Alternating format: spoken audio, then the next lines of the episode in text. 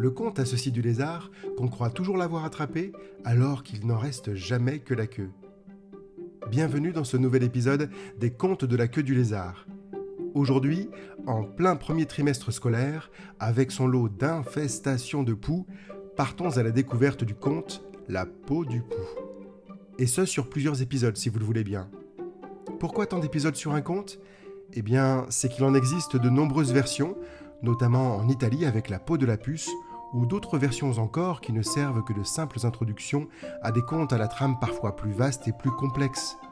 La peau du pou est en effet souvent considérée comme un conte liminaire.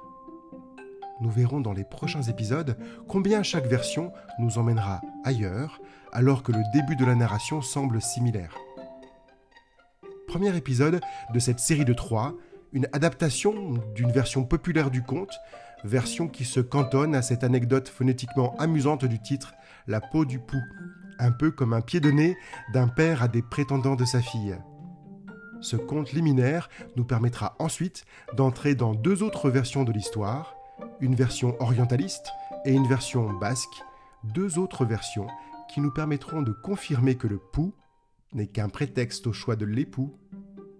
Alors, enfoncez-vous bien dans votre fauteuil ou votre oreiller et épouillons tout de suite ces personnages avant ces étranges épousailles. Un jour, au cours de son oisive promenade, un roi attrapa un pou. Le soir, en se couchant, il se gratta la tête. En dormant, il se gratta la tête. Et le lendemain matin, ça le démangea à nouveau. Énervé, le roi appela son valet, à qui il demanda de regarder ce qui le gratouillait ainsi. Tout de suite, le valet vit le pouls qui grattait, caché entre deux cheveux. Il l'attrapa, le montra au roi et dit Majesté, c'est un pouls Le roi s'étonna. Je ne connais pas cette bête-là, mais dis donc, c'est minuscule. J'ai une idée. Mettons-le dans un bocal et faisons-le engraisser. Ainsi, quand il sera bien gros, je verrai quelle tête il a. Le valet obéit, et chaque jour il gava le pouls de sa nourriture préférée. Du sang d'un bœuf le matin, du boudin le midi, et le soir, du sang frais de la tête de cent petits enfants. Au bout de trois semaines de ce régime sanglant, le pouls était devenu si gros qu'il ne tenait plus dans son bocal, et qu'il le brisa. Et comme le roi le trouvait si mignon, il l'emmenait partout avec lui, une laisse entre la tête et l'abdomen, comme un petit chien. Comme son bocal était cassé, on lui construisit une niche dans une grosse citerne. Mais vint un jour où, à force d'engraisser le pouls, la citerne explosa. Après avoir démesurément grossi et dépassé la taille de la citerne, puis d'un château d'eau, le pouls finit par mourir de vieillesse. Le roi pleura tant et tant la mort de son pouls. Il pleura toute l'eau d'un château d'eau. Puis, avec le temps, toute l'eau d'une citerne, et avec quelques années, le contenu d'un simple bocal. Il advint un jour où le roi finalement ne pleura plus feu son pouls. Ce jour-là, il ordonna à son tailleur de lui fabriquer une paire de gants dans la peau de son pouls chéri. C'est ce que fit le tailleur. Il fabriqua exprès pour les mains du roi des gants en peau de poux, qui allaient au souverain comme des gants. Ainsi ganté de ces gants en cuir de poux, le roi dicta au Premier ministre une déclaration publique. Annonce au peuple de mon royaume que je donnerai la main de ma fille à celui qui trouvera dans quelle peau sont faits mes gants. Alors, le Premier ministre prit la parole devant le peuple du royaume et claironna ceci. Oyez, oyez, le roi donnera la main de sa fille à qui trouvera dans quelle peau sont faits ses gants. Aussitôt, la nouvelle se répandit dans le pays, et de nombreux prétendants accoururent pour tenter leur chance. Chacun des prétendants avait droit à trois réponses, mais pas une de plus. Le premier prétendant était un chasseur qui revenait d'Afrique. Il examina les gants et déclara, très sûr de lui. Facile, c'est de la peau de rhinocéros. Pfff, non, pouffa le roi. Ah bon? Euh, Alors, alors c'est de la peau d'éléphant?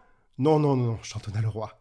Zut de zut Alors, peut-être euh, de la peau d'hippopotame? Non, non et non, triompha le roi. Au suivant Évidemment, les candidats avaient beau défiler, personne ne parvenait à trouver la réponse exacte. Et le roi en était fort satisfait, parce qu'en vérité il n'avait aucune envie de marier sa fille. Or, à ce propos, la fille du roi, eh bien, elle était totalement éprise du prince d'un royaume voisin, et en cachette, elle lui avait déjà écrit pour lui révéler le secret des camps de son père. Elle avait confié la lettre contenant le secret à sa mésange voyageuse. C'est comme un pigeon voyageur, mais une mésange, c'est mieux pour les messages, et ça pige plus vite que les pigeons.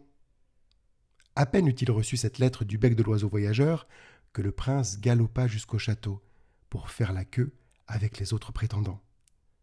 Quand son tour arriva, le roi, qui mangeait ses tartines de confiture, lui tendit fièrement ses gants et, la bouche pleine, posa sa question fanfaronnée. Alors, puissais-je espérer que tu me révélasses dans la peau de quel animal furent confectionnés ces gants? Le jeune homme prit les gants, les palpa, les inspecta sous toutes les coutures, les renifla, puis il fit mine de les lécher pour faire croire qu'il pouvait ainsi deviner le goût de quel animal ils avaient. Feignant d'hésiter sur sa réponse, il déclara euh, Est-ce que ça ne serait pas de la peau d'araignée? Non, répondit le roi un peu inquiet. Alors, reprit le prince, peut-être de la peau de puce? Euh, Non, bredouilla le roi, de plus en plus inquiet. Alors le prince déclara en souriant jusqu'aux oreilles. Ah, mais oui, suis-je bête? Je sais, c'est de la peau de poux. Quand il entendit cela, le roi demeura un long moment ahuri, pantois, vexé comme un pou. Mais comme il n'avait qu'une parole, il était bien contraint par son édit d'accorder au prince la main de sa fille.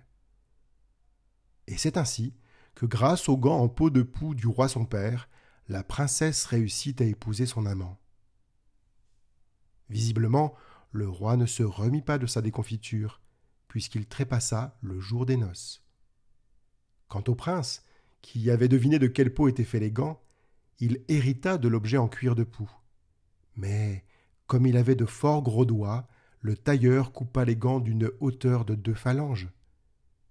Tous ceux qui l'ont croisé savent que le prince porte désormais des mitaines en peau de poux.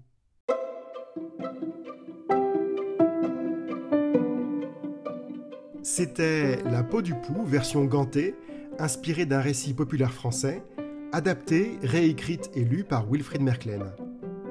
Pour découvrir deux autres versions de ce conte, rendez-vous bientôt sur mon podcast. Si vous souhaitez écouter d'autres histoires, avec des poux ou garantie sans poux, ne vous grattez plus la tête.